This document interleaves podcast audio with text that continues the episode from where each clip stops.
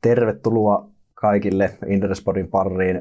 Puhutaan tänään Kostovskin Petrin kanssa sarjayhdistelijöistä ja minun nimi on tietysti Joonas Korkiakoski. Petri, aloitetaan ihan ylätasolta niin sanotusti ja lähdetään sieltä liikkeelle. Mitä sulle tulee mieleen ensimmäisenä termistä sarjayhdistelijä?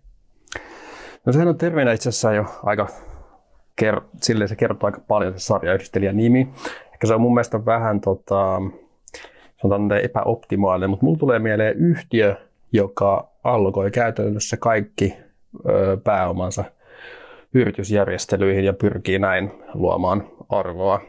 Tätä kautta mulle tulee myös väistämättä tästä ajatusmallista mieleen korko korolle ilmiö, mikä, mikä näissä on merkittävä arvon luoja.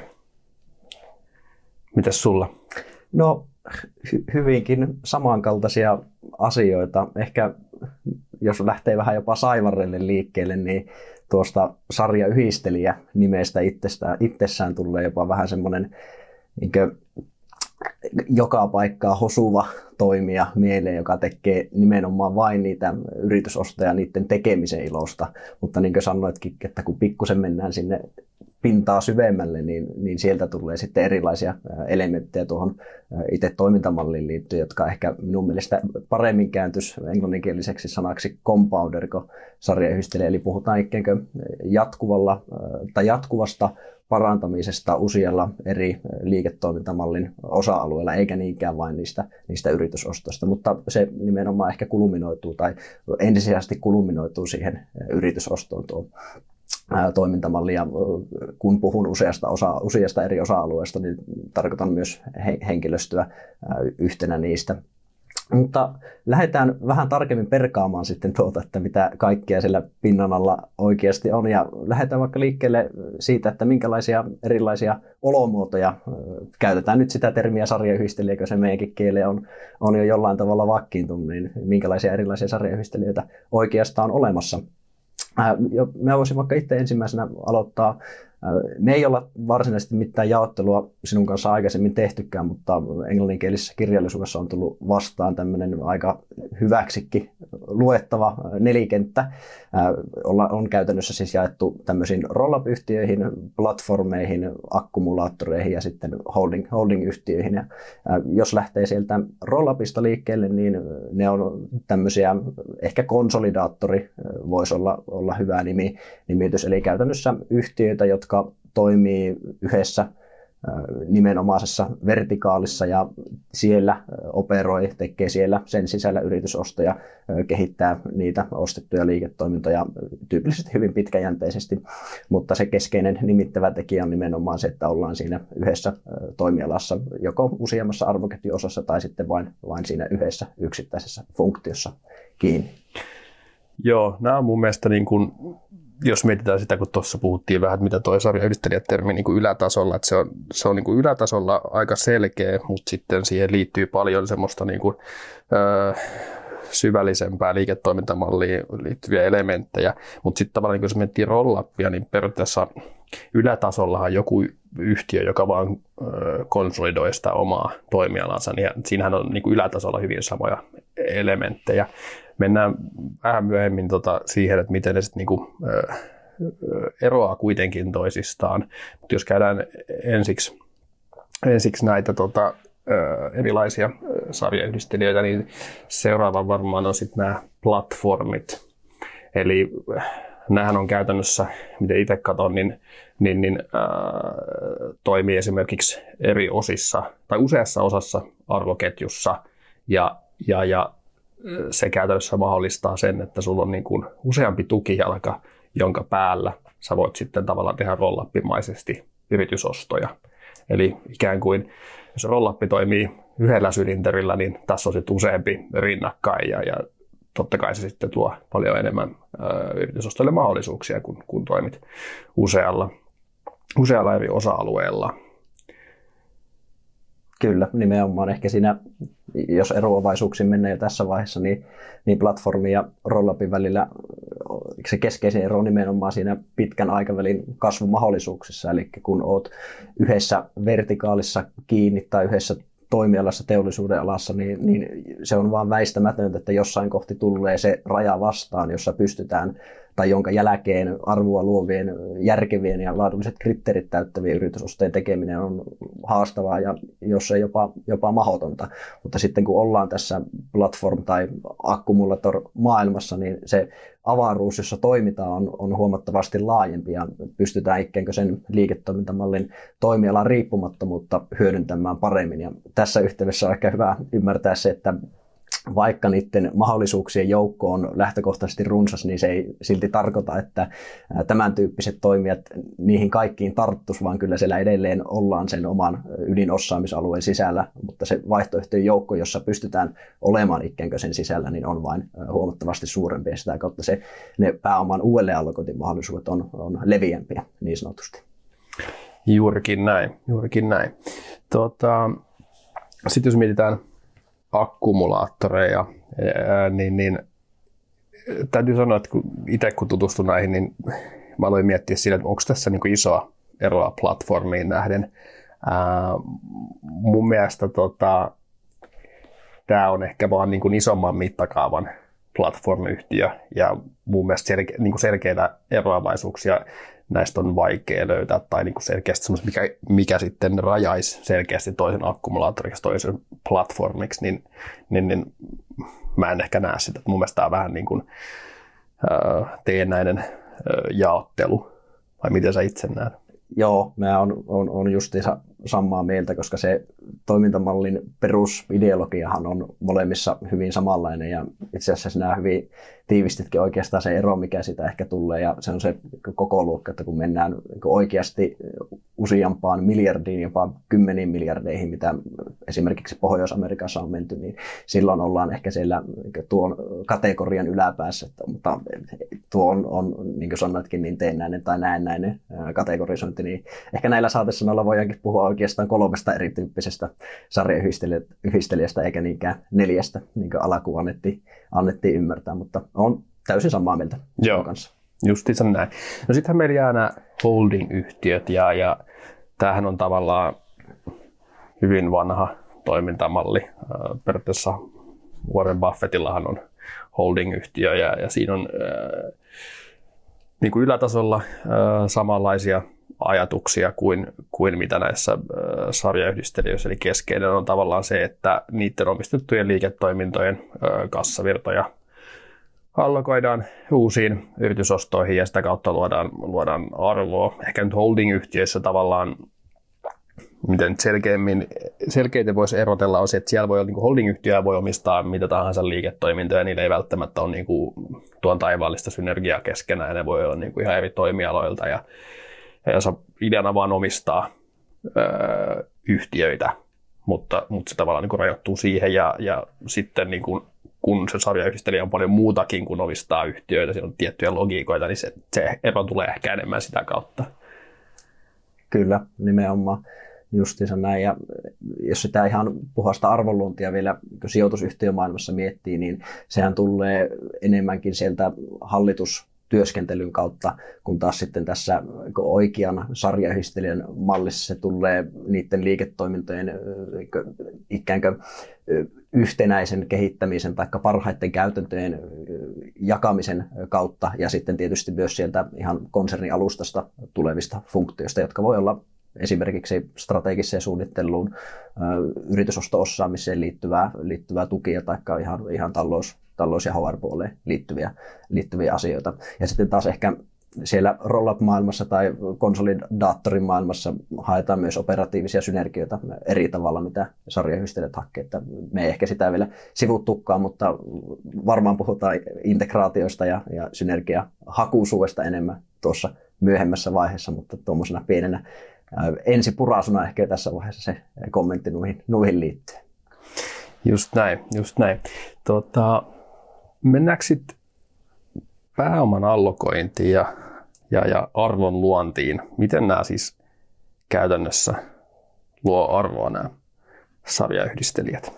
Joo, mennään vaan. Ehkä ensiksi olisi hyvä muutama sana sanoa ihan arvonluonnin matematiikasta, että monesti ajatellaan, että arvoa on osakekohtaisen tuloksen kasvu, mutta ehkä se antaa vähän, vähän väärän kuvan, kuvan välillä sitä arvollista, että miten itse arvollani näen ja miten, mikä minun mielestä on myös oikea tapa sitä kattua, niin on nimenomaan pääoman tuoton kautta. Eli toisin sanoen kasvuhan luo itsessään arvoa vain silloin, kun siihen kasvun aikaansaamiseksi tehdyt investoinnit tuottaa enemmän kuin sen investointin, investoinnin rahoittaminen. Eli, eli kun pääoman marginaalituotto on pääoman tuottovaihetta korkeampi. Monimutkaisesti selitetty asia, mutta ehkä se kuulijoille kuitenkin aukesi. Ja tästä päästään sitten siihen, että kun sarjayhdistelijä luo ikään kuin, tai kun sarjayhdistelijät tyypillisesti omistaa semmoisia liiketoimintoja, jotka on omissa nitseissään aika vahvoja, ne on pieniä, mutta niillä on tyypillisesti joku kilpailuedun lähe, joka mahdollistaa sen, että ne pystyy tekemään vahvaa kassavirtaa ja niille olemassa oleville omaisuuserille myös korkeaa pääoman tuottoa. Ja kun nämä liiketoiminnat sitten tuuaan sarjayhdistelijän alle, niin sarjayhdistelijässä itsessään on se rakenne näiden kassavirtojen uudelleen allokoimiselle. Ja tästä päästään sitten siihen, että kun näitä kassavirtoja pystytään allokoimaan pääoman tuottavaa että korkeammalla tuotolla, niin siitä tulee se sarjayhdistelijän arvonluonnin moottori ikään kuin. Se on just näin, ja, ja mun mielestä se, mikä tässä niin kuin toimintamallissa on, on, on kaikista, kaikista hienointa, on, on ainahan puhutaan tai hyvin paljon puhutaan siitä, että, että yhtiöt, joille ei ole tota, mielikuvitusta, niin alkaa jakaa osinkoa, kun ei pysty enää sijoittaa siihen omaan liiketoimintaansa sitä, sitä liiketoiminnan kassavirtaa. Ja no, jos et sä pysty investoimaan, niin, niin tavallaan ennen pitkään sun kasvukin, kasvukin tyssää ja ja, ja sitten susta tulee, ää, Vepu sanoi, mörniä, niin, tota, niin näähän on tavallaan, nämä yhtiöt on, on ratkaissut sen sillä, että ne käytännössä allokoi ne kaikki, kaikki siis valtaosan pääomista yritysostoihin, ja, ja, ja kun nämä toimii, no ensinnäkin toimialoilla, missä on usein paljon pieniä yhtiöitä, eli sulla on ostettavaa, mutta sitten tavallaan tässä platformallissa, kun sä pystyt laajentaa sitä sun pelikenttää periaatteessa hyvin pitkään, niin, niin, niin tavallaan ei, tuu, ei, ei, niin kuin, ei ole nähtävissä sitä, sitä tilannetta, että sulla ei olisi enää niin kuin, niitä kasvumahdollisuuksia. Totta kai aina pitää niin kuin, olla ää, tarkka sen suhteen, että mitä ostaa ja, ja, ja laadulliset kriteerit pitää toimia, mutta mut, et kyllä se niin kuin hyvin pitkään pystyt jatkaa sitä pääoman allokointia. Ja jos sä sen teet onnistuneesti, niin silloin se korolle ilmiö toimii aika kauniisti. Kyllä, justiinsa näin. Se korkua korolle ilmiö on tosi, tosi hyvä pointti tai mihin tämä toimintamalli tai oikeastaan pääoma allokoinnin voi oikeastaan kulminoijakin tosi hyvin, että jos pystyt onnistuneesti sitä oletettavasti ajan yli kasvavaa vapaata kassavirtaa uudelleen allokoimaan, niin se lopputulos on, on aika kauniskin, kauniskin sitten siellä yliajan häämöttävässä määränpäässä. Tuohon ostokohteiden lukumäärään tai yritysostomahdollisuuksiin liittyen, niin yksi ehkä kritiikki tai, tai tämmöinen poikkiteloinen kommentti, mitä useasti kuullaan, niin on se, että onko ostettavaa oikeasti niin paljon, että tätä toimintaa pystytään ajan yli kasvattamaan arvoa luovalla tavalla ja, ja no, arvoa luovalla tavalla on, on ehkä se paras, paras ilmaisu. Niin miten sinä näet, näet esimerkiksi vaikka suomalaisen elinkeinoelämän rakenteen? Tarjoaako se riittävästi tilaa sarjayhdistelijöille toimia? No, yksinkertaisesti kyllä.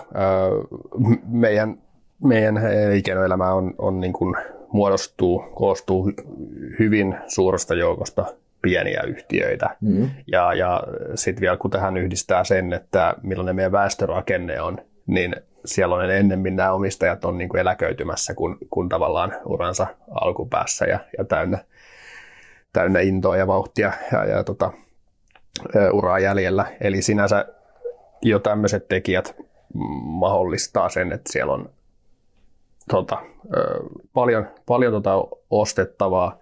Ja sitten kun tämän yhdistää siihen, että ei vaan tavallaan konsolidoida sitä yhtä, yhtä tavallaan pientä osaa arvoketjusta ja oikeastaan sitten myös osahan on tehnyt niin, että se ei tarvitse olla pelkästään Suomessa, vaan se voi olla vaikka Pohjoismaiden mittakaavassa ja näin, niin, niin, niin, niin kuin tuossa taisin mainitakin jo, niin, niin sille vaikea nähdä, että ö, tulisi kasvurajat tätä kautta vastaan.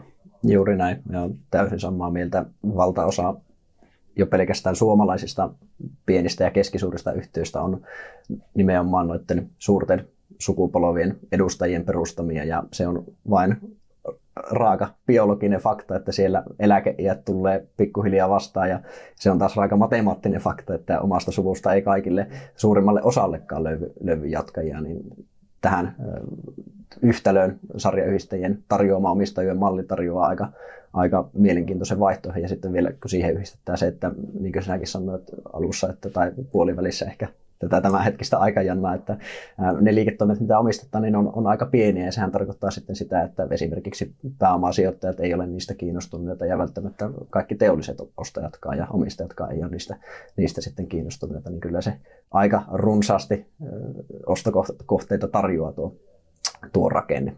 Mutta jatketaan vielä pääoman allokoinnin parissa. Miten sinä kuvailisit tyypillisesti tai tyypillistä sarjayhdistelijän yritysostoprosessia, mitkä siellä on ehkä semmoisia niin keskeisiä asioita, mitä painotetaan, minkälaisia kriteereitä yritysostoissa haetaan ynnä muuta?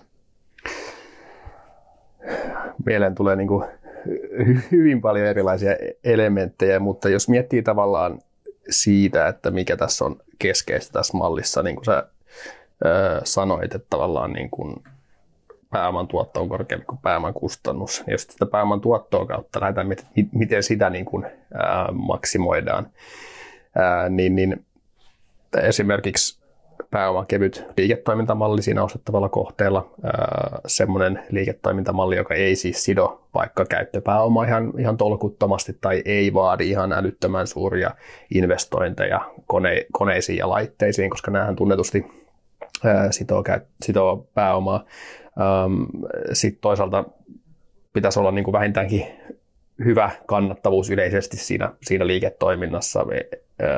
Ja, ja sitten totta kai, jos mietitään sitä, että sä sarjayhdistelijänä allokoit sitä sun omistettujen, omistamien liiketoimintojen kassavirtaa, niin huomattavasti paremman vauhdin sä saat yllä, jos se liiketoiminta olisi vielä kasvava tämän, tämän näiden kaikkien muidenkin niin kuin, ää, kriteerien lisäksi mielellään myös jossain määrin vakaa ja ennustettava toimiala, eli, eli, eli semmoinen toimiala, missä, missä tota, kysyntä hirveästi ailahtelee, koska se myös sitten taas rajoittaa sitä, sitä kassaviran tuottokykyä. Tässä oli muutama äkkiseltään mieleen tullut ajatus Joo, just, justiinsa samoja, samoja oli mullakin, mullakin listalla. Ää, prosessiin ehkä itse voisi lisätä vielä sen, että se on näistä tekijöistä johtuen niin hyvin kontrolloitu. Sarjayhdistelijöiden ei itsessään ole pakko yhtään järjestelyä tehdä, mikä tekee siitä itse kasvusta sitten nimenomaan kontrolloijun ja, ja, ja hallitun ja osaltaan myös laadullisista kriteereistä johtuen varsin vähän riskisen Yksi asia, mikä tuohon, tuohon liittyy, sanoitkin, että yleisesti ottaen ei haeta yhtiöitä tai ei haluta omistaa yhtiöitä, jotka operoi heikolla kannattavuudella. Ja jos kääntäen tätä ajattelee, niin niitä operatiivisia synergioitakaan ei myöskään silloin tavoitella, niin kuin ehkä tuossa teollisen ostajan maailmassa, mikä tarkoittaa myös sitten riskitason näkökulmasta sitä, että se siihen yksittäiseen transaktioon kohdistuva riski on, on minun mielestä ainakin aika maltillinen. Se on just näin, että jos mietitään tavallaan yritysjärjestelyjä, niin mikä niissä on se suurin riski, kun, kun joku yhtiö tekee yritysoston, niin sehän on niin kuin ihmiset ja kulttuurit ja, ja tämmöiset tekijät. Että jos niitä ei tavallaan saada konsolidoitua niin sanotusti, niin, niin, niin siitä todennäköisesti seuraa ongelmia. Ja nämä sarjayhdistelijäthän on tavallaan niin kuin välttää ton riskin sillä, että ne ei tee edes semmoista konsolidointia. Eli periaatteessa kun sä ostat siihen kokonaisuuteen uuden, uuden yhtiön, niin se Joonaksen pultti ja mutteri jatkaa sillä omalla nimellään ja se liiketoiminta isossa kuvassa jatkuu ennallaan.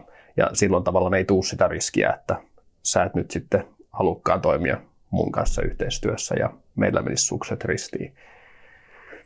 Ja, ja se on mun mielestä se on mun mielestä keskeisin riski, mitä yritysostoihin liittyy, ja, ja tavallaan sen takia, vaikka totta kai yritysostoihin liittyy aina epävarmuustekijöitä, niin tässä on tavallaan väistetty se isoin miina. Kyllä. Tai potentiaalinen miina. Joo, just, justiinsa näin. Ja yleisesti ottaenkin, niin jos miettii yritysostua riskien hallinnallisena välineenä, ei niinkään riskejä kasvattavana välineenä, niin tässä sarjayhdistelijän tai sarjayhdistelijöiden liiketoimintamallissa ää, pääoman allokoiminen esimerkiksi uusiin teollisuuden alloihin, vähän erityyppisiin liiketoimintoihin, ää, niin sehän automaattisesti laskee sitä kokonaisuuden riskitasoa, mikä, on, mikä tekee tästä pääoma-allokoinnista hyvin mielenkiintoisen välineen. Ja toisaalta se on myös luo mahdollisuuksia erilaisten transformaatioiden tekemiseen. Esimerkiksi tuolta Ruottin päästä Lagerkrantz on minun mielestä oikeinkin hieno esimerkki siitä, että miten siitä liiketoiminnasta on tehty merkittävästi rakenteellisesti parempaa yritysostojen kautta. Yhtiön bruttokate oli 2000-luvun alussa siellä 20 prosentin, pikkusen päälle 20 prosentin, ja tänä päivänä se on yli 36 prosentin muistaakseni, niin tästä voidaan aika suoraan vettää yhtä, yhtä, yhtä suuruusmerkit siihen, että liiketoiminnasta on tehty oikeasti huomattavasti paljon parempaa tämän yritysostostrategian toteuttamisen toteuttamisen kautta. Ehkä jos pääoma vielä jatkaa, niin minun mielestä on kuitenkin tärkeää ymmärtää se, että vaikka ne yritysostot ja se epäorgaaninen kasvu on se hallittava elementti siellä, Ää, mutta kyllähän pääomaa allokoijia myös orgaanisin keinoin.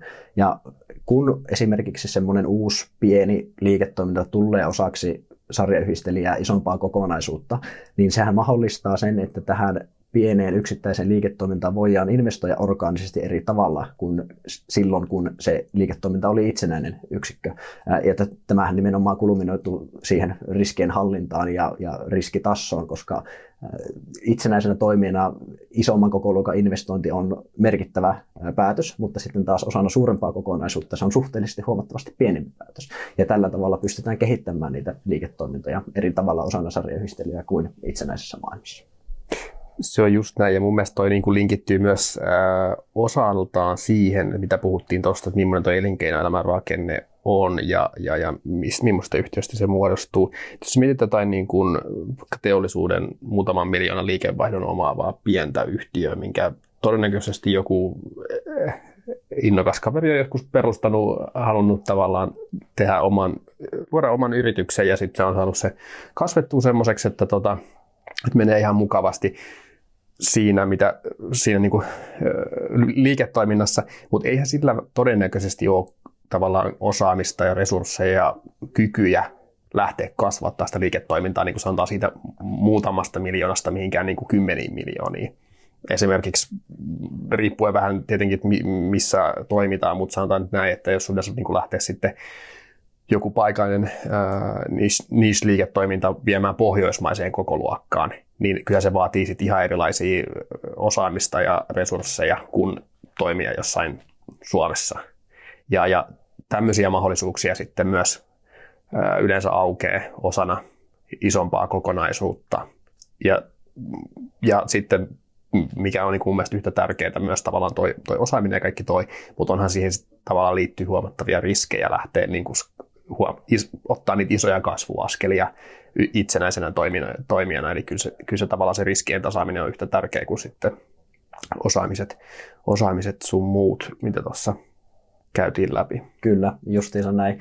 Ja tuohon itsenäisenä yhtiönä, vaikka niiden yritysostomahdollisuuksien kartoittamiseen liittyy minun mielestä semmoinen mielenkiintoinen kuluma tässä toimintamallissa, että kun ollaan esimerkiksi tietyssä toimialassa operoitu vaikka kahden, kolmen erilaisen liiketoiminnan kautta aikaisemmin, niin sehän tarkoittaa nimenomaan sarjayhdistelijän päästä katsottuna sitä, että se toimiala tunnetaan todella hyvin, tunnetaan minkälaisia erilaisia yhtiöitä siellä on esimerkiksi tarjolla.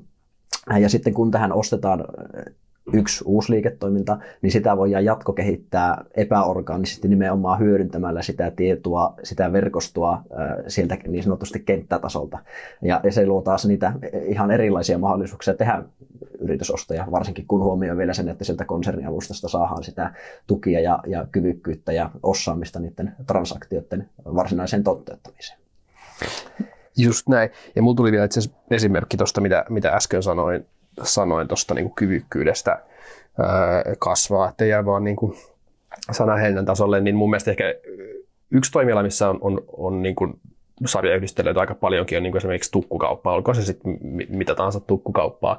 Niin jos miettii, niin sehän on liiketoimintana semmoista, mikä sitoo käyttöpääomaa, kun sä kasvat. Eli sun pitää ostaa ensiksi ne tuotteet, jotta sä voit sitten välittää niitä eteenpäin. Ja tämä on käytännössä niin kuin, varastoihin etenkin pääomaa, ja silloin se, se, se kasvu ei ole ilmasta. Ja jos sä mietit jotain pientä paikallista toimijaa, niin onko sillä välttämättä sitä rahoitusta ottaa sitä varastoriskiä ja lähteä kasvattaa sitä pohjoismaiseksi toimijaksi? No, ei välttämättä ole. Ja sitten taas is, osampana isoa kokonaisuutta sä uskallat ottaa sen riskin, koska se ei ole sun kokonais koko luokassa niin huomattava riski kuin mitä se on sille pienelle toimijalle. Justiinsa näin. Se oli tosi hyvä, tosi hyvä tiivistys. Ja itse asiassa tuosta pienoinen aasisilta saadaan ehkä takaisin tuonne synergiapuolelle. Ja vaikka sanottiinkin jo oikeastaan yhteen ääneenkin, että varsinaisia operatiivisia synergioita ei haeta, mutta sitten esimerkiksi tasepuolen synergioitahan pystyy realisoimaan, pystytäänkö hyödyntämään esimerkiksi yhteisiä varastotiloja, niin on, on semmoinen asia, mitä, mitä esimerkiksi ruottalainen Lifko on, on miettinyt ja on myös hyödyntänyt omissa operaatioissa nimenomaan siitä johtuen, koska heillä on paljon tukkukauppaa ja siellä on sitä tarvetta luontaisestikin. Ja sitten toinen asia on sitten rahoituksen, rahoituksen synergiat. Pystytäänkö uudelleen järjestelemään konsernitasolle lainoja ja, ja kun pystytään, niin kuinka paljon sieltä sitten saadaan, saadaan kuluhyötyjä irti, mutta nämä on hyvin erityyppisiä, luonteeltaan hyvin erityyppisiä synergioita kuin semmoista, että lähdetään viilaamaan ja tehostamaan ja mahdollisesti sulkemaan jotain ja, ja hakemaan kovia, kovia kulusäästöjä. Mutta yritysosasta ollaan puhuttu paljon, mutta minkä tyyppisiä yritysostoja sarjayhdistelijät tyypillisesti tekee? No nämä tyypillisesti jaetaan tavallaan kahteen malliin tai kahteen kategoriaan. On add-onit ja sitten on platformiostot. Ja jos aloitetaan noista add-oneista, mm, niin no sehän on niin kuin termi kertookin, niin sehän on niin kuin tavallaan lisäosto. Itse, näen sen niin lisäostona sitä samaa periaatteessa, hyvin samantapaista liiketoimintaa, mitä sulla on, mutta sä vaan ostat lisää sitä. Ja tavallaan ajattelet, että, että se, se pieni itsenäinen yhtiö, minkä sä hankit, niin on, on arvokkaampi osana sitä sun olemassa olevaa kokonaisuutta. Justiinsa näin. Täydentävä ja vahvistava lisäostos. Ehkä lyhy- lyhyesti tiivistettynä.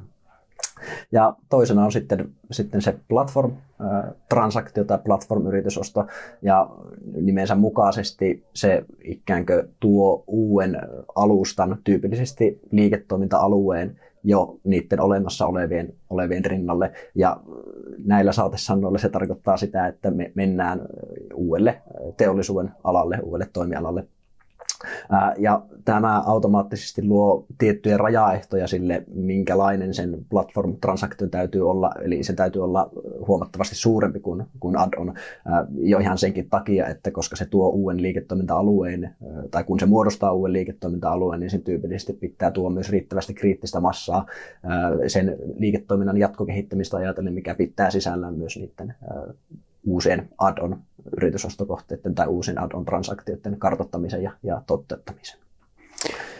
Joo, mun mielestä mä, mä näen sen, niin kuin puhuin alussa niistä sylintereistä, niin tässä sä tuot tavallaan siihen aiempien sylinterien rinnalle uuden sylinterin, ja, ja sitten se hienous on siinä, että sitten kun se sylinteri on sulla olemassa, niin sä voit siihen ö, laittaa pyörät pyörimään niin sanotusti uusilla add-on-ostoilla, ja, ja, ja sitä kautta vauhdittaa sitä kasvua. Kyllä, justiinsa näin. Ja sekä nuo add-onit että platformit, niin ne tuo uutta osaamista siihen koko konserniin, jota taas pystytään hyödyntämään näiden olemassa olevien kasvumahdollisuuksien hyödyntämiseen. Se on todella mielenkiintoinen ja minun mielestä aika hienokin toimintamalli. Ja se sylinterivertauskuva on kyllä, kyllä kanssa oikeinkin, oikeinkin toimiva noihin erilaisiin yritysostoihin liittyen.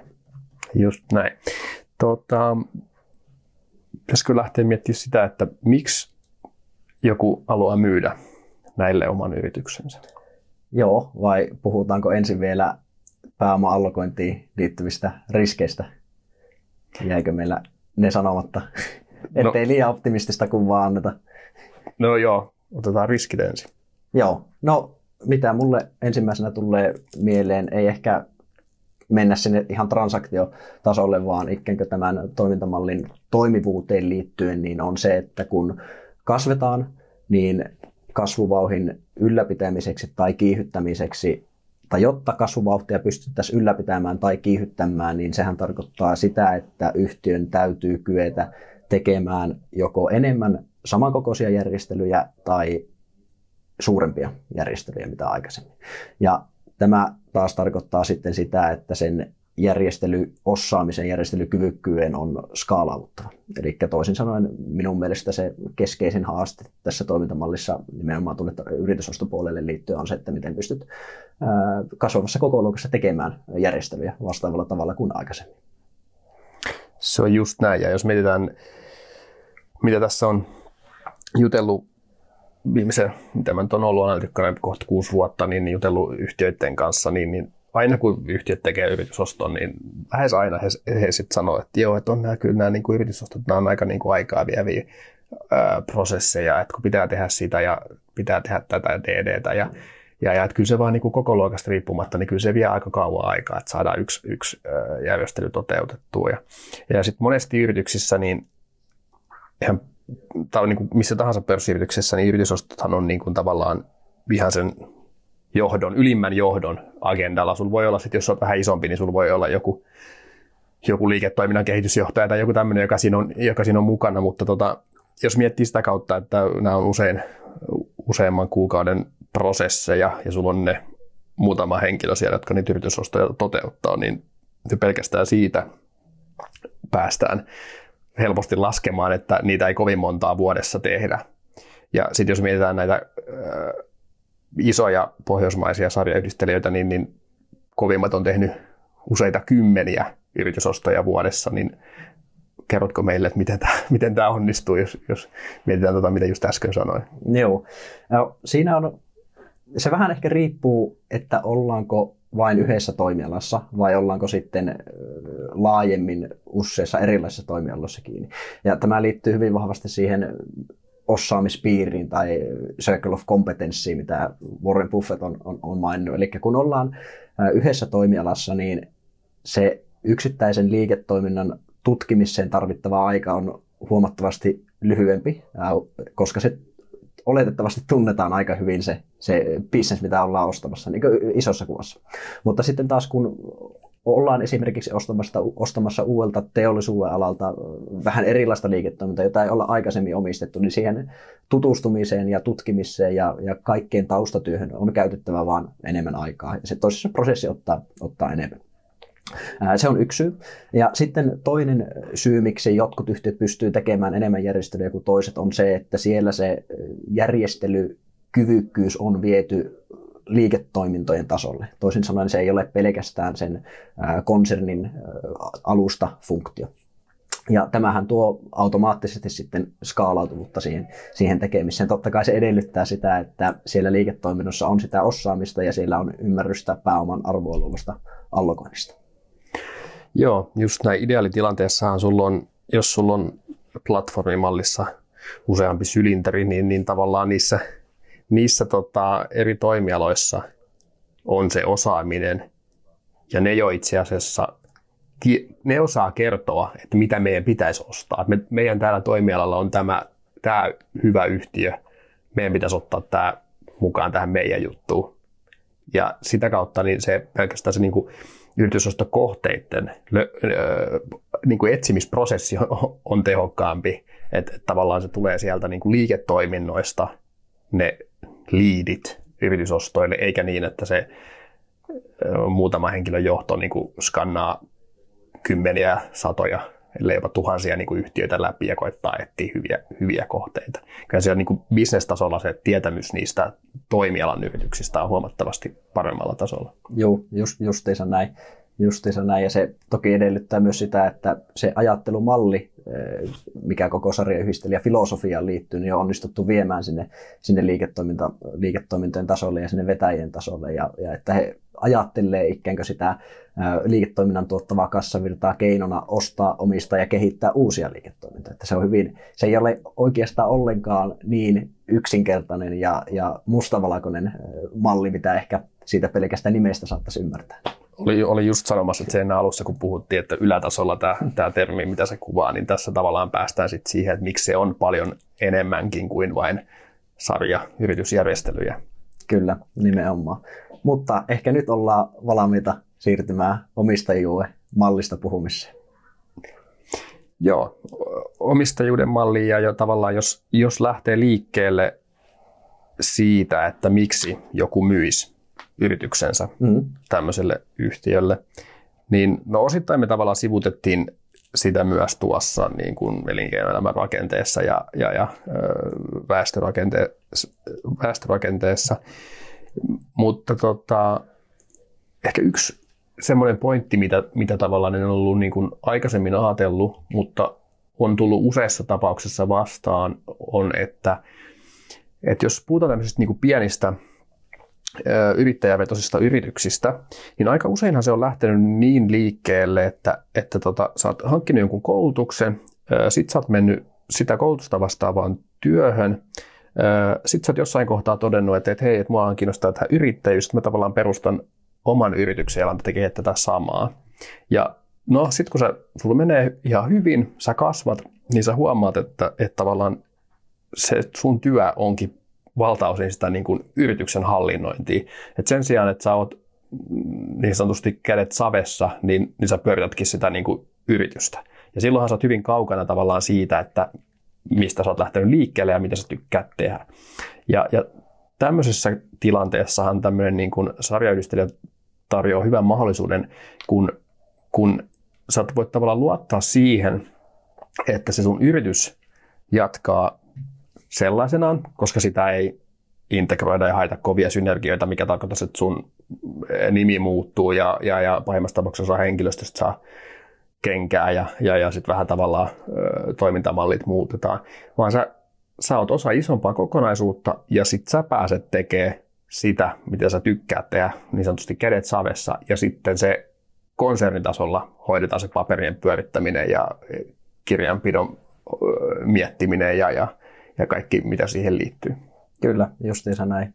Jatkumo on ehkä hyvä sana sille yhdelle motiiville myös, miksi yritystä myyvät yrittäjät haluaa sarjayhdistelijä sen oman liiketoiminnan myyä. Itse on yrittäjäperheessä kasvanut, kasvanut ja tiedän sen, että se yritys on todella iso osa perheen arkia ja siitä tulee ikäänkö perheen jäsen käytännössä. Ja se tar- tarkoittaa minun kokemusten perusteella sitä, että siitä yrityksestä halutaan pitää kiinni, sille halutaan, tai halutaan oikeastaan parasta sille yritykselle. Ja aika ajoin se sitten tarkoittaa sitä, että sille pitää löytää hyvä omistaja. Ja koska yrityksellä on tyypillisesti omanlaisensa kulttuuri, siellä on yrittäjille tärkeitä työntekijöitä, niin tämmöisen omistajan useimmissa tapauksissa täytyy olla semmoinen, joka vaalii näitä elementtejä ja, ja niitä arvoja, mitä siinä yrityksessä on sisällä. Ja nimenomaan niin kuin sanoit, koska kun ei haeta synergioita, ei, ei tehdä kovia integraatioita, ei haluta muuttaa sitä olemassa olevaa hyvää, mikä siellä on, niin sarjayhdistelijän arvoluppaus yrittäjille on aika hyvä.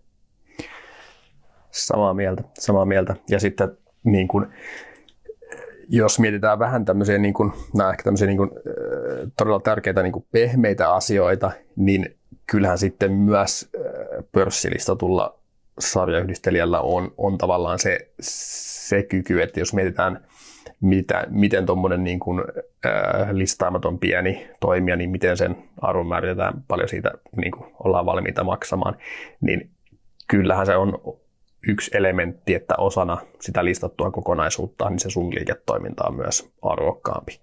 Öö, mä tiedän, että yrittäjäkentässä on varmasti niin kuin hyvin erilaisia ja monelle se, se tavallaan se niin kuin, äh, tavallaan exitti tai se, se pääoma, mitä siitä saadaan tiedustelusta, niin se ei ole tärkeä. Mutta totta kai se se vaikuttaa, mutta se ei ole se tärkein elementti. Ää, mutta tota, tavallaan tämähän toimii molempiin suuntiin sit myös niin, että, että tavallaan sille, ää, sille yrittäjälle se iso, iso yritys antaa niin kuin, ää, hyvän tulevaisuuden, mutta sitten myös, ää, myös tälle ostajalle on tärkeää sitouttaa se, se myyjä. Ja mites tätä on yleensä ratkottu? No, siihen on kaksi hyvinkin selkeää tappaa, miten se on tehty. Yksi on tietysti, että osa kauppahinnasta on maksettu osakkeella, mikä on aika luonnollinenkin tapa, kun on käypänä valuuttana se notteerattu, notteerattu osake, mikä on sinällään myös aika, aika hyvä tapa. Toki se voi jos on huomattava määrä erilaisia liiketoimintoja alla ja niiden vetäjät on tullut tai entiset yrittäjät on tullut konserniin eri vaiheissa, niin se voi aiheuttaa tietynlaista eriarvostumista riippuen siitä, että paljonko on saatu osakkeita, millä hinnalla niitä on saatu ynnä muuta. Mutta isossa kuvassa se osakkeen käyttäminen osana kauppahintaa on, on, on minun mielestä järkevä tapa, tapa sitä yrittäjää sitten ottaa. Ja toinen on sitten tietysti lisäkauppahinta, onko se sitten kahden vuoden, kolmen vuoden, neljän vuoden periodille sijoittu. Tyypillisestihän se on aina paranevaan tulokseen tai vähintään vakkaana pysyvään tulostasoon, tulostasoon sijoittu, mikä automaattisesti sitten motivoi sitä yrittäjää kehittämään sitä, sitä liiketoimintaa ja niillä uusilla ja todennäköisesti paremmilla työkaluilla mitä aikaisemmin. Just näin. Ja mun mielestä toi on, toi on toi on tavallaan niin kuin kans, riskien hallinnan kannalta hyvä elementti, että niitä kauppoja voidaan strukturoida tuolla tavalla, koska silloin sä, silloin sä varmistat tavallaan sen, että sekä ostajan että myyjän intressit on tulevaisuuden osalta samanlaiset. Ja, ja no, se nyt on hyvin, hyvin tärkeää tässä, tässä liiketoimintamallissa. Kyllä. Itse asiassa yksi tapa unohtui vielä, että sarjayhdistelijät ei välttämättä osta kaikki enemmistöjä, tai ostavat enemmistö, mutta eivät 100 prosenttia. Sinne voidaan siis jättää se, jättää se pieni vähemmistö, mutta tyypillisesti nuo pohjoismaalaiset sarjayhdistelijät, mitä itse on ehkä syvällisemmin katsonut, niin on toimineet niin, että ottamismekanismina on ollut joko se pieni määrä osakkeita osana kauppahintaa tai sitten se lisäkauppahinta. Mutta on toki myös niitäkin yhtiöitä, joilla on se vähemmistön jättäminen osana työkalupakkia. Just näin. No nyt ollaan puhuttu paljon tavallaan sit siitä myyvän yrityksen omistajasta ja siitä, mutta miten tavallaan sitten, jos mietitään, miten, miten se tarkoittaa se sarjayhdistelijän ostajaksi tuleminen sit my, mu, niin kuin muulle henkilöstölle siellä, siellä ostettavassa yhtiössä? Hmm. Mä ehkä tiivistäisin sen merkittäviin uramahdollisuuksiin tai huomattavasti monipuolisempiin uramahdollisuuksiin paremminkin, koska se merkittävä on huono termi siinä mielessä, koska kaikki sarjayhdistelijät ei ole saman kokoisia, jolloin siellä ei ole silloin välttämättä niitä merkittäviä uramahdollisuuksia, mutta monipuolisempia siellä kiistatta on. Ja konkreettinen esimerkki tai miten tätä voisi esimerkillä havainnollistaa, niin on ehkä se, että jos miettii esimerkiksi pientä teknistä tukkuria, sanotaan, että sulla on, tai yhtiöllä on viisi työntekijää siellä, yksi niistä on yrityksen perustaja, yrittäjä ja toimitusjohtaja, jolloin käytännössä tälle yksittäiselle työntekijälle jää silloin kolme työkaveria ja, ja tämä toimitusjohtaja, joka tietysti voi olla myös työkaveri, en tarkoita sitä, että toimitusjohtaja ei voisi olla työkaveri, mutta Uramielessähän se tarkoittaa taas sitten sitä, että sinulla on tai tällä työntekijällä on mahdollisuus olla joko työntekijä ykkönen, kakkonen tai kolmonen tai toimitusjohtaja, jos oletetaan, että olet nelonen. Niin siinä on aika vähän loppujen lopuksi niitä vaihtoehtoja. Ja sitten kun huomioon vielä sen, että se liiketoiminta on tämmöisellä työntekijämäärällä todennäköisesti aika pieni, mikä myös rajaa niitä olemassa olevia vaihtoehtoja. Mutta sitten taas kun sarjayhdistelijä tämmöisen liiketoiminnan hankkii, tämä liiketoiminta menee osaksi tiettyä liiketoiminta-aluetta, niin tämän liiketoiminta-alueen sisällä jo itsessään on runsaasti erilaisia mahdollisuuksia, joita todennäköisesti kyvykkäälle talentille ja määrätietoiselle ja kunnianhimoiselle myös, myös ajaa yli tarjota. Ja tästä voidaan ottaa vielä yksi porras ylöspäin ja mennään sinne konsernitasolle, jossa myös on omanlaisissa tehtävät ja omanlaisissa vastuut ja erilaiset etenemismahdollisuudet. Niin se, se ikään kuin, no ura tikapuu kuulostaa aika korporaatiojarkonilta, mutta jos ei halua sitä termiä käyttää, niin, niin vaikka urapolku niin, on, on huomattavasti pitempi ja ehkä leviämpikin. Se on just näin. Kyllähän se, joo, niin kuin mahdollisuuksien kirjo on huomattavasti isompia. Ja se, mikä on mielenkiintoista, mikä tavallaan linkittyy moneen teemaan tässä, mitä ollaan puhuttu, on se sitten tavallaan siihen niin kuin sarjoyhteilijän liiketoimintamallin omaksumiseen ja, ja siihen niin kuin pitkän aikavälin arvonluontiin ja, ja sen niin kuin yritysjärjestelyosaamisen jalkauttamiseen sinne liiketoimintoihin, niin näillä isoilla sarjoyhtiöillä on tämmöisiä niin kuin talenttiohjelmia, sisäisiä talenttiohjelmia. Mm. Ja se on mun mielestä tavallaan niin kuin hyvin mielenkiintoinen konsepti ja, ja kuvastaa hyvin sitä, mitä puhuttiin, että, että tavallaan mitä sen sarjayhdistelijätermin niin kuin alla syvällisemmin on, että mikä, miksi ne on sarjayhdistelijöitä. Se on viety niin pitkälle, että tavallaan henkilöt voi nousta sieltä pienistä ostetuista yritys, yritysostokohteista, niin ne voi nousta tavallaan niin kuin konsernin kannalta merkittäviksi henkilöiksi. Ja, ja tavallaan se konserni tarjoaa sulle sen mahdollisuuden tavallaan kouluttautua ja oppia siihen toimintamalliin ja huomattavasti parempia euromahdollisuuksia. Kyllä, justiinsa näin. Tuo on aika hieno ajatuskin, jos miettii sitä, että on semmoinen mahdollisuus, että työnantaja tarjoaa työkalut ammatilliseen kehittämiseen ja työnantaja näkee sinussa potentiaalia tai työntekijässä potentiaalia, niin sehän huom- motivoi valtavasti myös sitä yksittäistä työntekijää, että tämmöiset mahdollisuudet on tarjolla verrattuna siihen tilanteeseen, jossa olisit ikään kuin vain osa sitä, tai vain semmoinen no ei harmaa osa, mutta, mutta vain yksittäinen osa sitä, sitä työntekijän allasta. Niin se on, se on tosi hieno. Ja se talentin hallinta ja nämä akatemiat, niin nehän ei ole pelkästään niille, niille olemassa oleville työntekijöille suunnattuja tai jo konsernissa ole, oleville työntekijöille suunnattuja, vaan niillähän myös pyritään houkuttelemaan kokonaan uusia kyvykkyyksiä sinne konsernin nimenomaan näillä, näillä samaisilla teeseillä.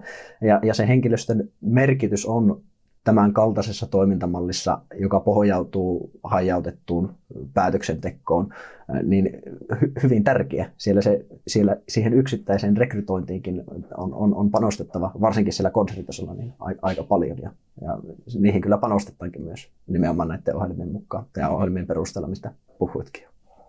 Just näin. Ja mun mielestä tavallaan niin kuin hyvin havainnollista vetää oli, mitä sä hiljattain mulle näytit tämän, tämän yhden yhden yhtiön tapauksen, mä nyt korjaan, jos muistan väärin, mutta sinne päin ainakin, eli siis kahdesta, noin 20 uudesta liiketoimintajohtajasta 15 oli tavallaan konsernin sisältä noussut johtotehtäviin. Joo, justiinsa näin. Volaatista oli kyse, ja, tai siellä on niin, että 22 nykyisestä liiketoiminnan vetäjästä oli 15 tullut konsernin sisältä, niin sehän on huomattava, huomattava määrä. Joo, just näin. Ja sitten, että, että tavallaan se, jos mietitään, että mikä tavallaan niin kuin liiketoiminta ja yhtiö tuntemus näillä henkilöillä on, mm. versus se, että oltaisiin jostain ulkopuolelta palkattu nämä 15. En sano, että ei nämä ulkopuoleltakin palkatut voisi menestyä, mutta onhan sulla huomattavasti paremmat lähtökohdat, kun sä oot noussut sieltä liiketoiminnasta. Sä oot mahdollisesti ollut siellä niin kuin useita, useita vuosia ja sä, sä tavallaan oot kasvanut siihen liiketoimintamalliin ja, ja liiketoimintaan, niin, niin, niin äh, kyllä se on niin kuin huomattavasti, huomattavasti paremmat lähtökohdat ja, ja mä näkisin ton niin kuin todella arvokkaana, etenkin sen pitkän aikavälin jatkuvuuden kannalta ja meilläkin taitaa olla jossain öö, tota, papereissa esitetty tämä longevity, eli, eli, eli tavallaan se, se niin kuin pitkäjänteisyys. Se, se on semmoinen tavallaan pehmeä asia ja sen, niin kuin, sen merkitystä ulkopuolelta on hyvin vaikea arvioida. Mm. Mutta esimerkiksi itse kun on, on tässä nyt, no Inderos oli 12 henkilön yhtiö, kun mä tänne tulin ja nyt on lähemmäs 100 taitaa olla, niin, niin äh, se on mun mielestä niin kuin hyvin auennut mulle tässä matkan varrella, että mikä, mikä semmoisen asian, tai mikä sen niin kuin pitkäjänteisyyden rooli on ja sen, sen että tavallaan niin kuin ajatusmallit on semmoisia, että mietitään sitä pitkää aikaväliä eikä, eikä sitä ensi vuoden ohjeistusta tai, tai jotain muuta lyhy, hyvin lyhytjänteistä. Kyllä, kyllä, justiinsa näin. Ja se pitkäjänteisyyshän, se kulminoituu hyvin tuossa uramahdollisuuksien luomisessa ja, ja henkilöstöön liittyvässä ajattelussa, mutta se on hyvin konkreettista myös siellä liiketoimintojen tasolla ja, ja siellä, siellä strategioiden, tai yritysstrategio, yritysstrategian ja liiketoimintojen omien strategioiden toteuttamisessa. Että siellä uskalletaan investoida lyhyen aikavälin kustannuksella, koska ollaan nimenomaan mukana pitkäjänteisesti ja halutaan pitkällä aikavälillä, aikavälillä luo arvoa. Tähän henkilöstöön liittyen hiljattain luin Lessons from the Titans-nimisen kirjan, jota foorumillakin nimimerkki Crazy Train oli, oli kovasti suositellut ja oli kyllä kaikkien suositusten arvoinen kirja. Siinä Honeywellin entinen toimitusjohtaja David Kote oli minun mielestä hienosti sanonut, että äh, sitaatti tosi liittyy kompensaatioihin, mutta tästä voi vettää aasisilta, aasisilta myös äh, niihin uramahdollisuuksiin, että talenteille ja kyvykkyyksille ei, hän sitten siis kuuluu näin, että talenteille ja kyvykkyyksille ei pidä maksaa siitä, mitä he tekee tänään, vaan siitä, mitä he tekee huomenna. Niin tästä minun mielestä saa hieno analogia siihen, että sarjayhdistelijät, minä uskon, että he ajattelee niin, että hyville työntekijöille ei haluta tarjota välttämättä niitä töitä tällä hetkellä, mitä he tulisivat tekemään justiinsa nyt, vaan myös niitä mahdollisuuksia, mitä he voi tehdä myöhemmin. Ja se ehkä taas moniulotteisesti hahmotettavissa pelkästään kuulun perusteella, mutta jos sitä vähän pureskelee, niin, niin uskon, että siitä saa sen kiinni, mitä, miten minä ajattelen tuota pitkäjänteisyyttä tuohon henkilöstön kehittämiseen ja ylipäätänsä henkilöstön resurssina liittyen. Se on, se on varsin, varsin hyvin, hyvin sanottu. Ja... Mutta äh, nyt ollaan puhuttu omistajuuden mallista, paljon henkilöstön merkityksestä, voidaan sitten siirtyä ehkä sijoittajia varmasti kiinnostavaan asiaan, eli arvon määrittämiseen ja ehkä menetelmiin, mitä me käytetään ja toisaalta myös haasteisiin, mitä arvon määrittämiseen liittyy. Mutta ehkä voitaisiin sieltä menetelmien puolelta ja nimenomaan tapojen puolelta lähteä liikkeelle, niin millä tavalla sinä esimerkiksi sarjayhdistelijöiden arvonmääritystä olet lähestynyt?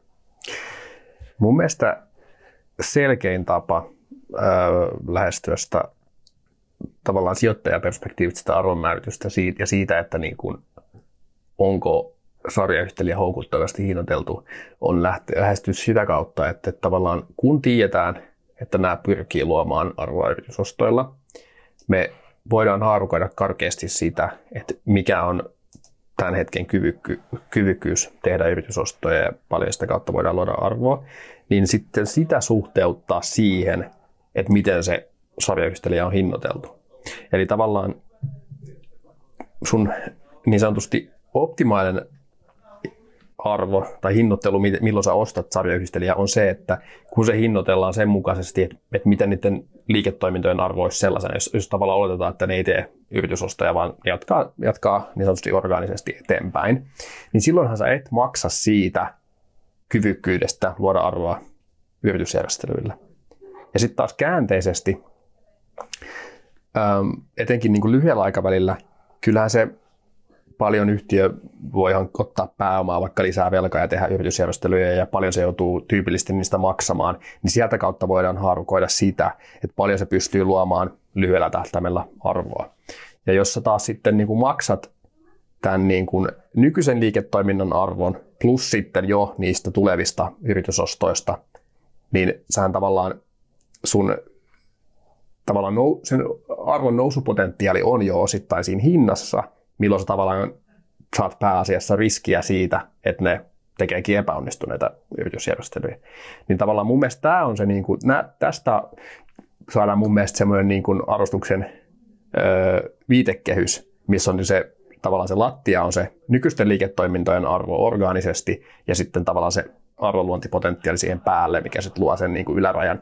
Ja optimaalisessa tilanteessa silloin, kun sijoittaja löytää hyvän sarjayhdistelijän, niin ollaan siellä alapäässä. Silloin, silloin tavallaan sun, sun niin kuin tuottopotentiaali on, on äh, suuri ja sitten tavallaan riskit on rajatut ja sitten tavallaan tämä kääntyy siellä toisessa reunassa toisinpäin ja sun tuottopotentiaali on pienempi ja, ja riskit on sitten pääosassa. Kyllä, justiinsa näin. Se olisi todellakin herkullinen tilanne, jos saisi sarjayhdistelijää pelkästään niiden nykyliiketoimintojen käyvin arvoin, tai sillä hinnalla, mikä on yhtä suuri kuin nykyliiketoimintojen käypä arvo, koska implisiittisesti, implisiittisesti katsottunahan se tarkoittaisi, että ää, sinun tai yhtiön yritysostostrategian arvonluontikyky olisi yhtä suuri kuin nolla käytännössä. Just ja näin. se olisi aika raju oletus minun mielestä, ottaen huomioon näiden historiat, mitä, mitä pohjoismaalaiset listatut ja pohjoisamerikkalaisissa, pohjoisamerikkalaiset sarjayhdistelyt on,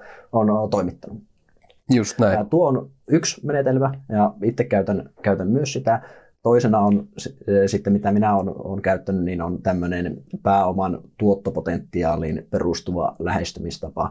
Eli käytännössä olen arvioinut sitä, että mikä on yhtiön uudelleen, pääoman uudelleen allokointikyky tietyllä aikajänteellä, mitä se voisi tarkoittaa tämän aikajänteen päättyessä, mitä, mitä operatiivinen tulos voisi olla tämän aikajänteen viimeisenä vuonna ja mitä se tarkoittaisi tuotto-odotukseksi käännettynä.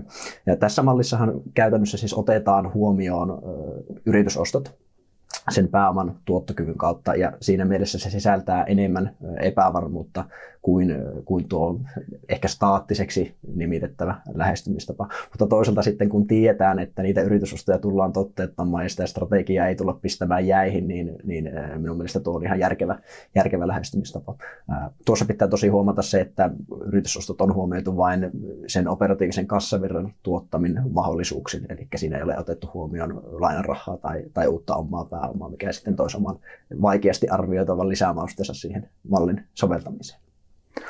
Joo, tuohon mun mielestä on niin kuin hyvä tavallaan sijoittajankin riskin näkökulmasta huomioida se, että, että tavallaan kun lähdetään miettimään sitä pääoman tuottokykyä, niin mehän lähdetään usein miettimään, no katsotaan historiaa, eli mitä on, mitä on tehty, ja sitten katsotaan myös sitä, että tavallaan mi, millaisessa kentässä niitä yritysjärjestelyjä tehdään jatkossa, eli tavallaan onko realistista olettaa, että samanlaiseen pääoman tuottoon päästään niin kuin jatkossakin.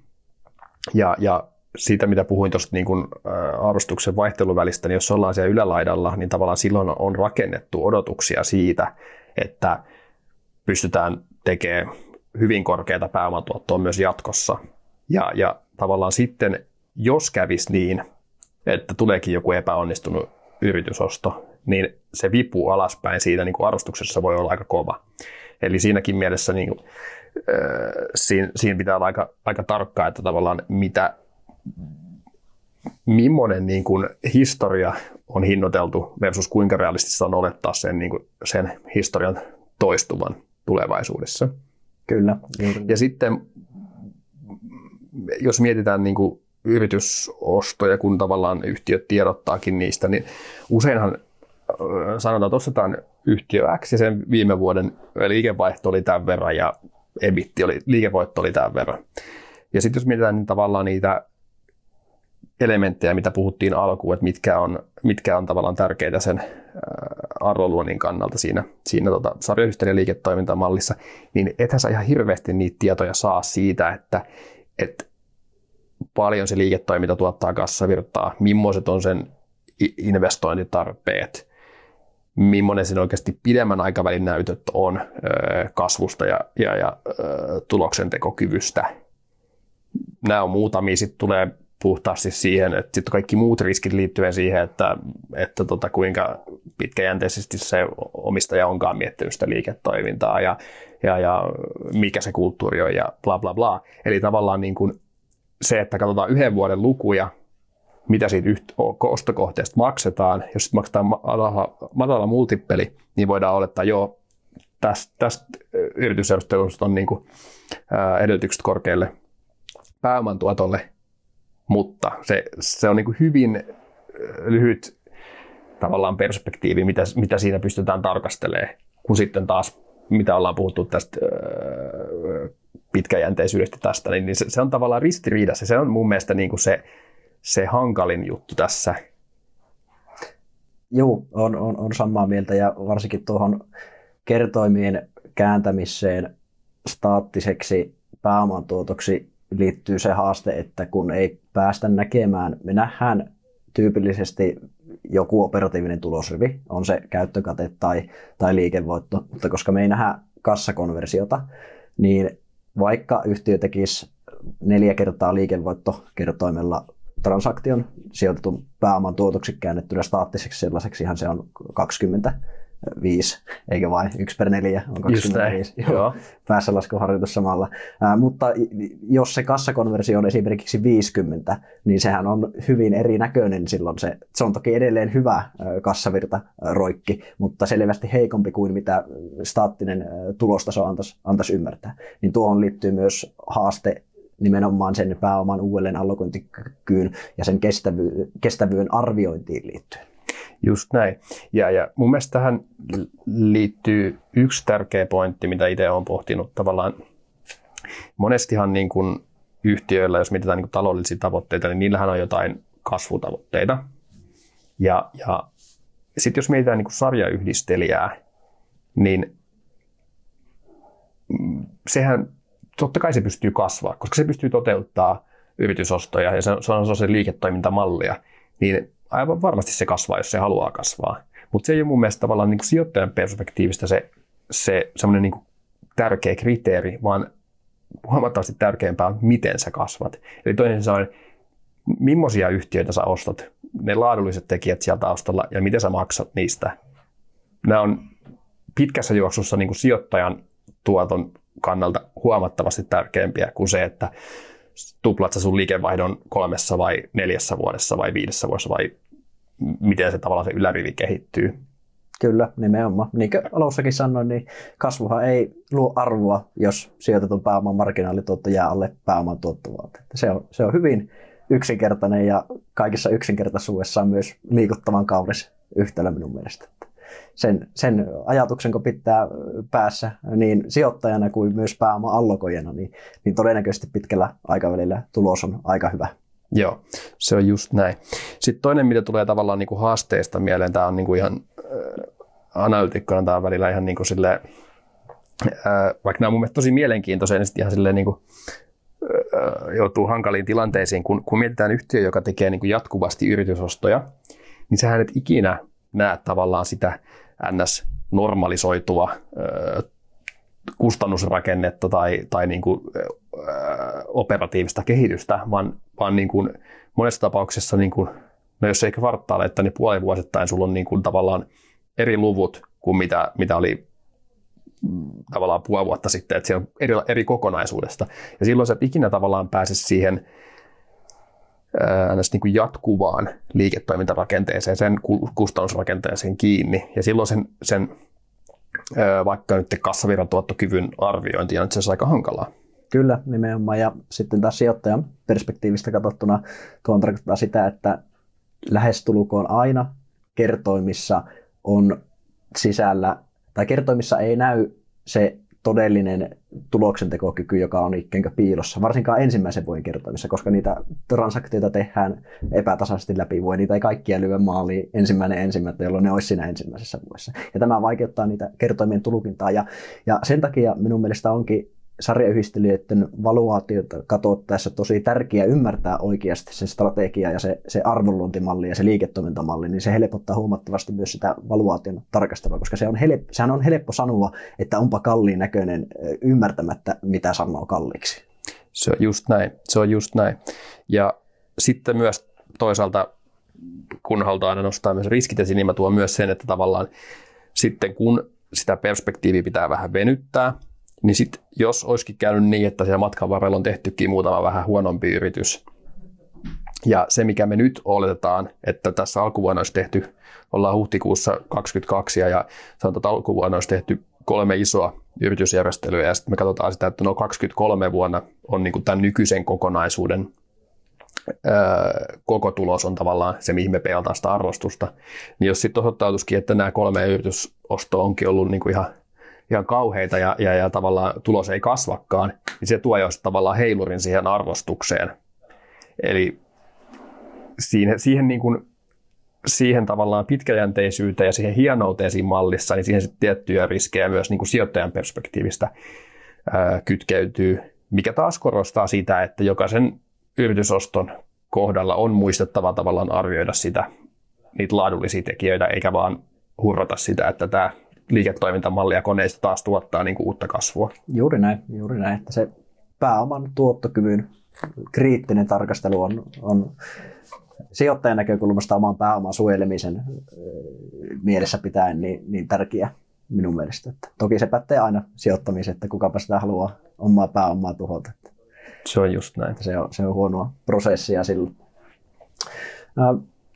Mennäänkö Helsingin pörssistä löytyviin sarjayhdistelijöihin? Löytyykö meiltä semmoisia ja löytyykö sitten pohjoismaalaisista minkälaisia ja ehkä rapakon takkaakin saattaa jokunen tämän kaltainen yhtiö olla? Joo. Sarjayhdistelijät terminähän ei ole tavallaan, jos mietitään tätä Suomen sijoitusmaailmaa, niin sehän se on aika uusi termi itse asiassa. Sitä ei siihen niin kuin hirveästi törmännyt sanotaan pari vuotta sitten.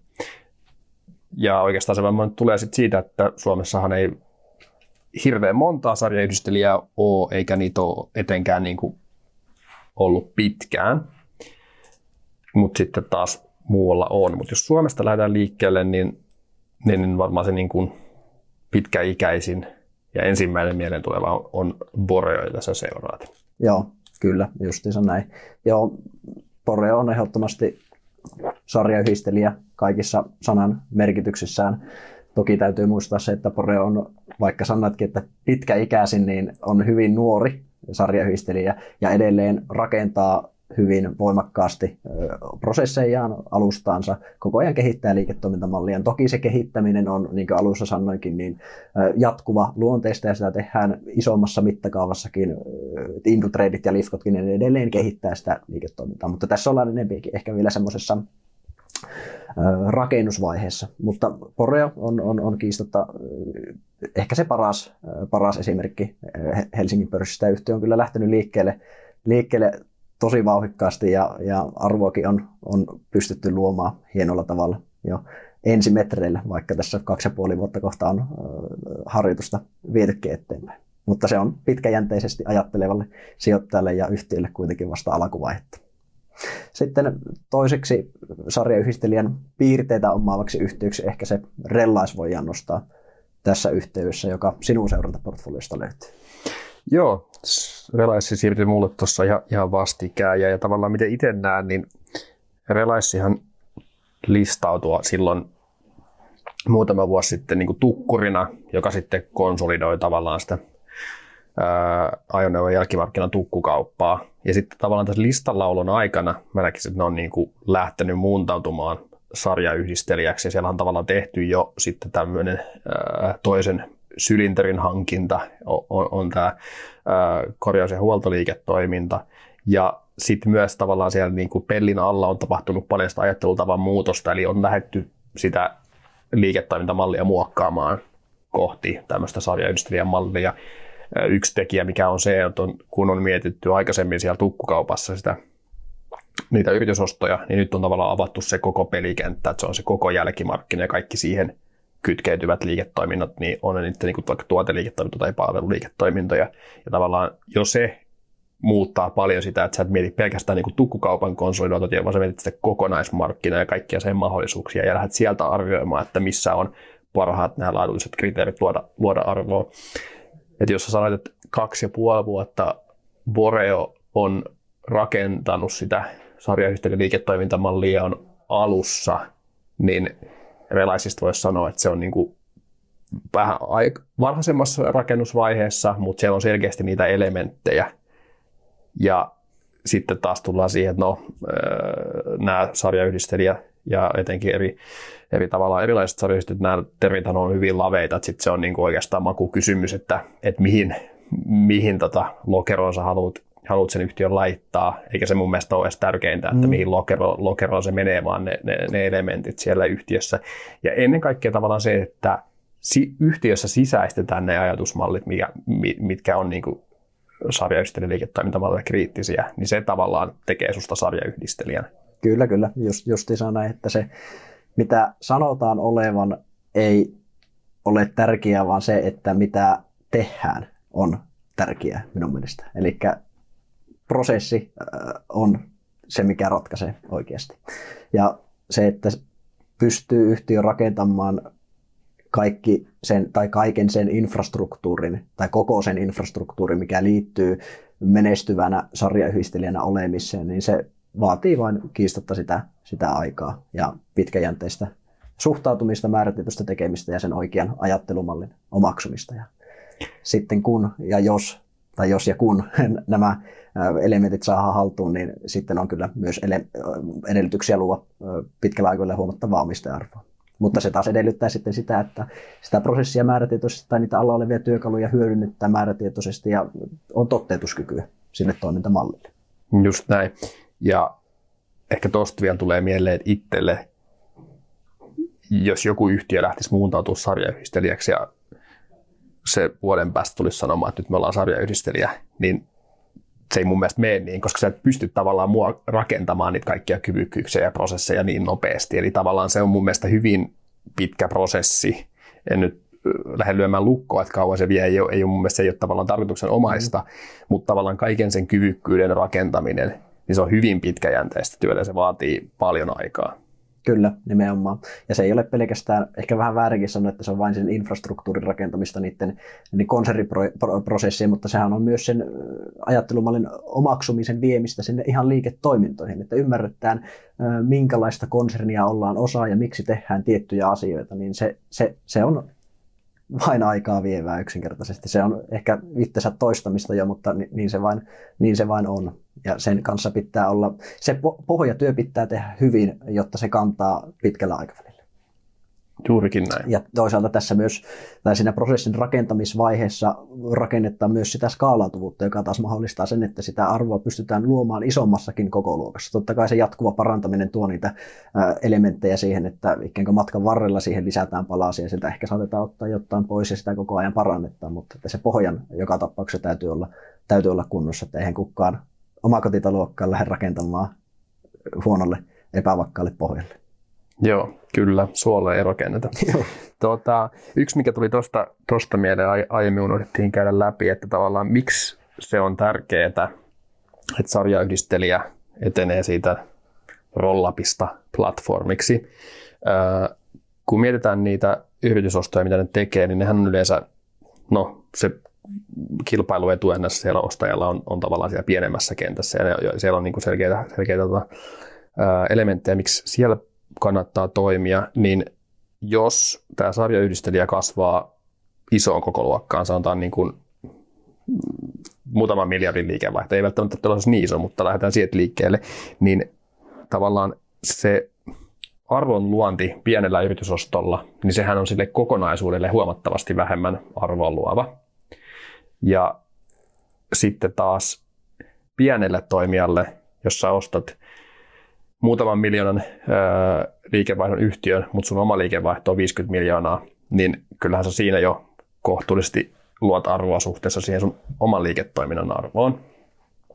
Ja, ja sitten taas ää, siellä isommalla toimijalla, niin jotta, jotta tavallaan se ää, yritysoston niin kuin rajahyöty, tai sehän ei, sehän ei niin kuin se pienenee mm. pitkässä juoksussa, kyllä, kyllä. mikä tarkoittaa sitä, että sun pitää toteuttaa lukuisia yritysostoja. Kyllä. Ja sen takia sulla pitää olla useampi sylinteri. Juuri näin, juuri näin. Ja sitten sillä oikeasti tosi tosi isossa päässä, ehkä pohjoisamerikkalaisista y- yhtiöistä puhutaan vain, niin, niin siellähän ne yksittäiset transaktiot saattaa olla valtavan kokoisia, satoja miljoonia, saatetaan mennä yli miljardin per transaktio, niin eihän siellä pystytä enää tekemään näitä liikkeitä kaksinumeroisilla tai selvästi kaksinumeroisilla sijoitetun pääoman tuotoilla.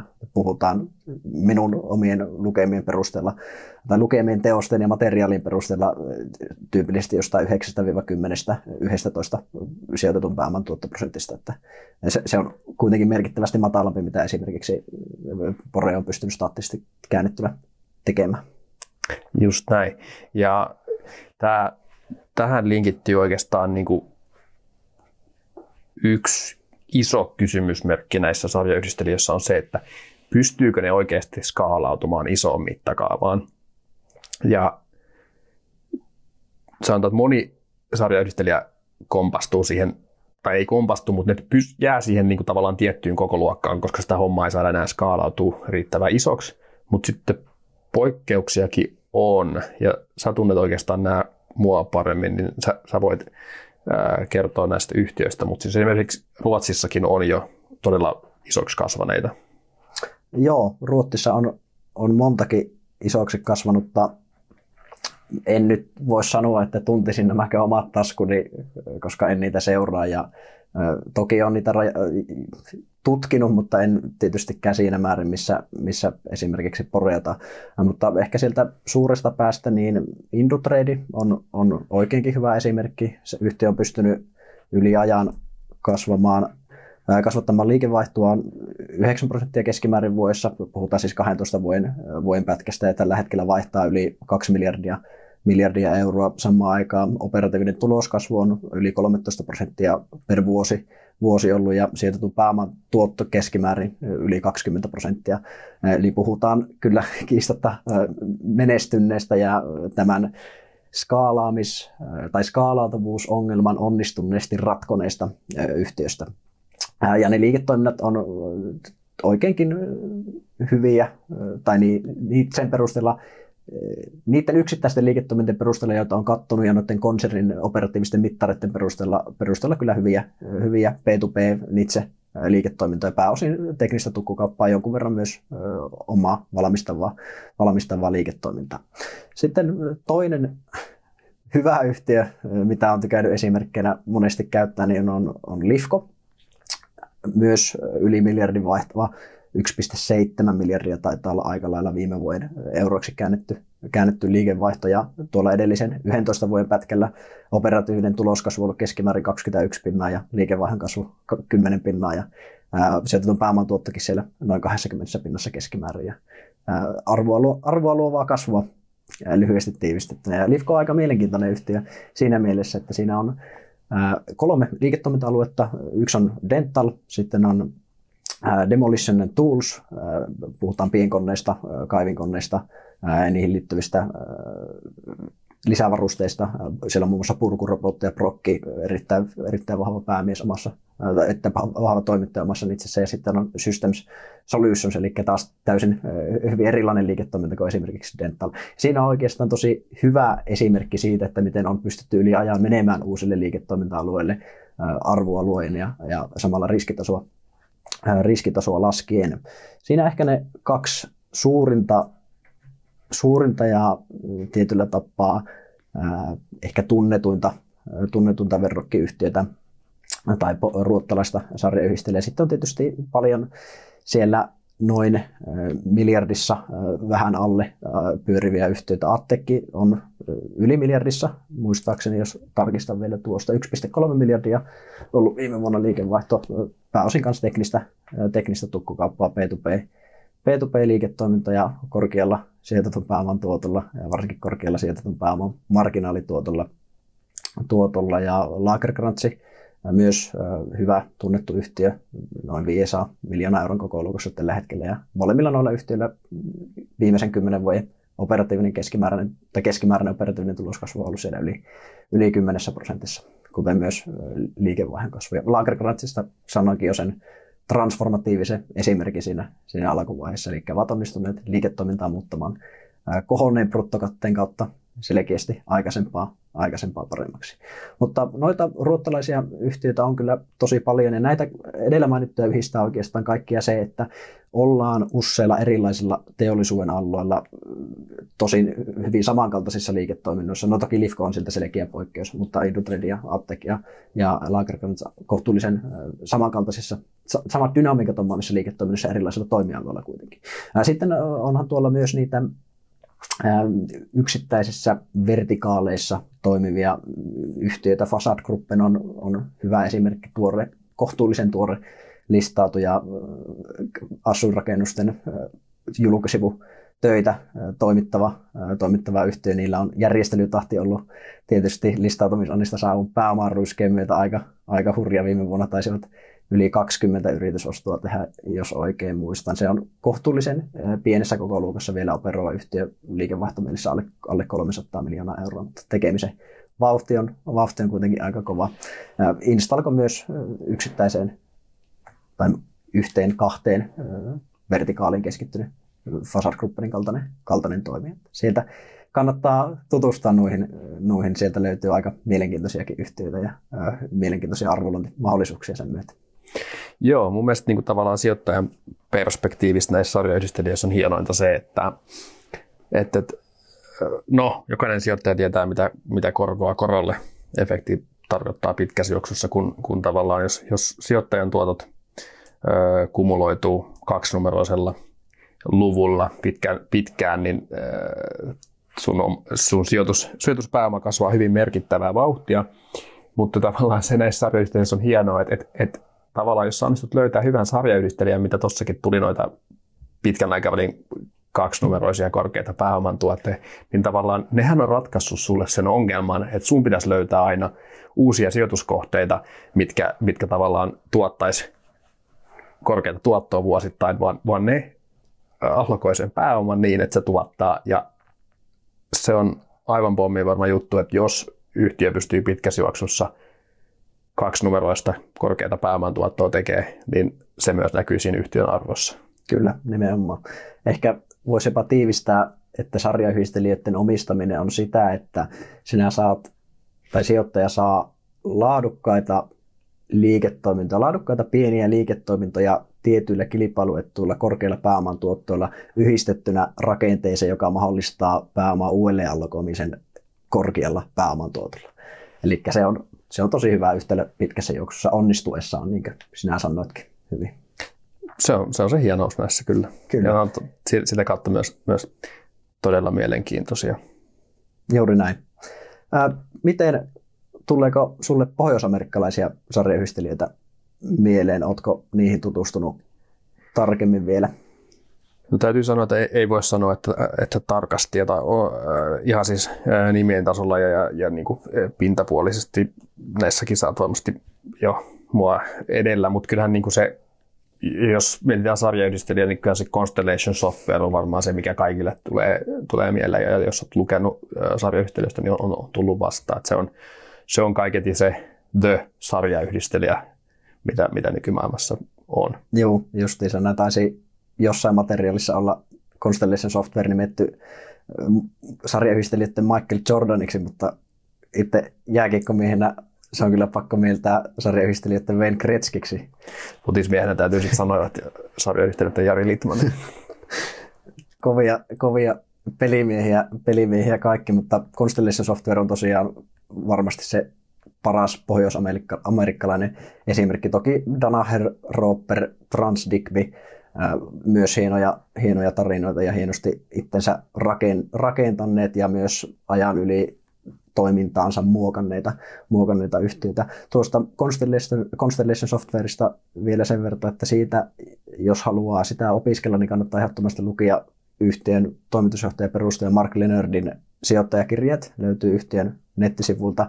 Siellä on minun mielestä hienosti kuvattu sitä työtä, minkä yhtiö on tehnyt siinä, että ne on onnistunut rakentamaan siitä toimintamallista skaalautuvaa ja ne on pystynyt jatkamaan tuota kasvua merkittävässäkin koko luokassa. Ja se antaa, antaa uskoa kyllä siihen, että se on myös pohjoismaalaisille yhtiöille, yhtiöille mahdollista. Pyöräähän ei, ei sinällään tarvitse keksiä kuitenkaan uudelleen, että on tärkeää vaan välttää muiden tekemiä virheitä toisin sanoen. Joo, joo se on, se on näissä kanssa hienoa tavallaan näissä sarjayhdistelijöissä, että, että, että tavallaan näissä arvonluonti on, on hyvin loppupeleissä yksinkertaista, mutta se ei ole helppoa. Se on vähän niin kuin sijoittaminen. Joo. Menestynyt sijoittaminen on yksinkertaista, mutta ei se sitten helppoa. Justiinsa näin, eikä sen piäkkään missään nimessä olla helppoa. Ei missään nimessä. Otetaanko loppukanneetit vielä, miten tiivistäisit yhteen lauseeseen sarjayhdistelijä? Mitä, tai tämän koko keskustelu, mitä ollaan tässä oikeastaan käyty? No koko keskustelu voi olla aika vaikea tiivistää. Ei, ei lähde ehkä täältä istumalta, mutta sanotaan, että sarjayhdistelijä on yhtiö, joka luo arvoa allokoimalla pääomaa korkealla pääoman tuotolla. Kyllä, se on hyvin tiivistetty. Mä allekirjoitan tuon täysin ja jotta emme plagioinniksi, niin sanon vielä, että sarjayhdistelijöissä sijoittajat saa perintövallihauan konvertoituna uudelleen allokointivallihauaksi. Sekin kuulostaa oikein hyvältä. Tuota, me voitaisiin alkaa lopettele tähän. Kiitos kuuntelijoille. Laittakaa kommentteja, palautetta vaikka foorumille ja jatketaan foorumilla keskustelua sarjayhdistelijöistä. Ja kiitos Petri hyvästä keskustelusta.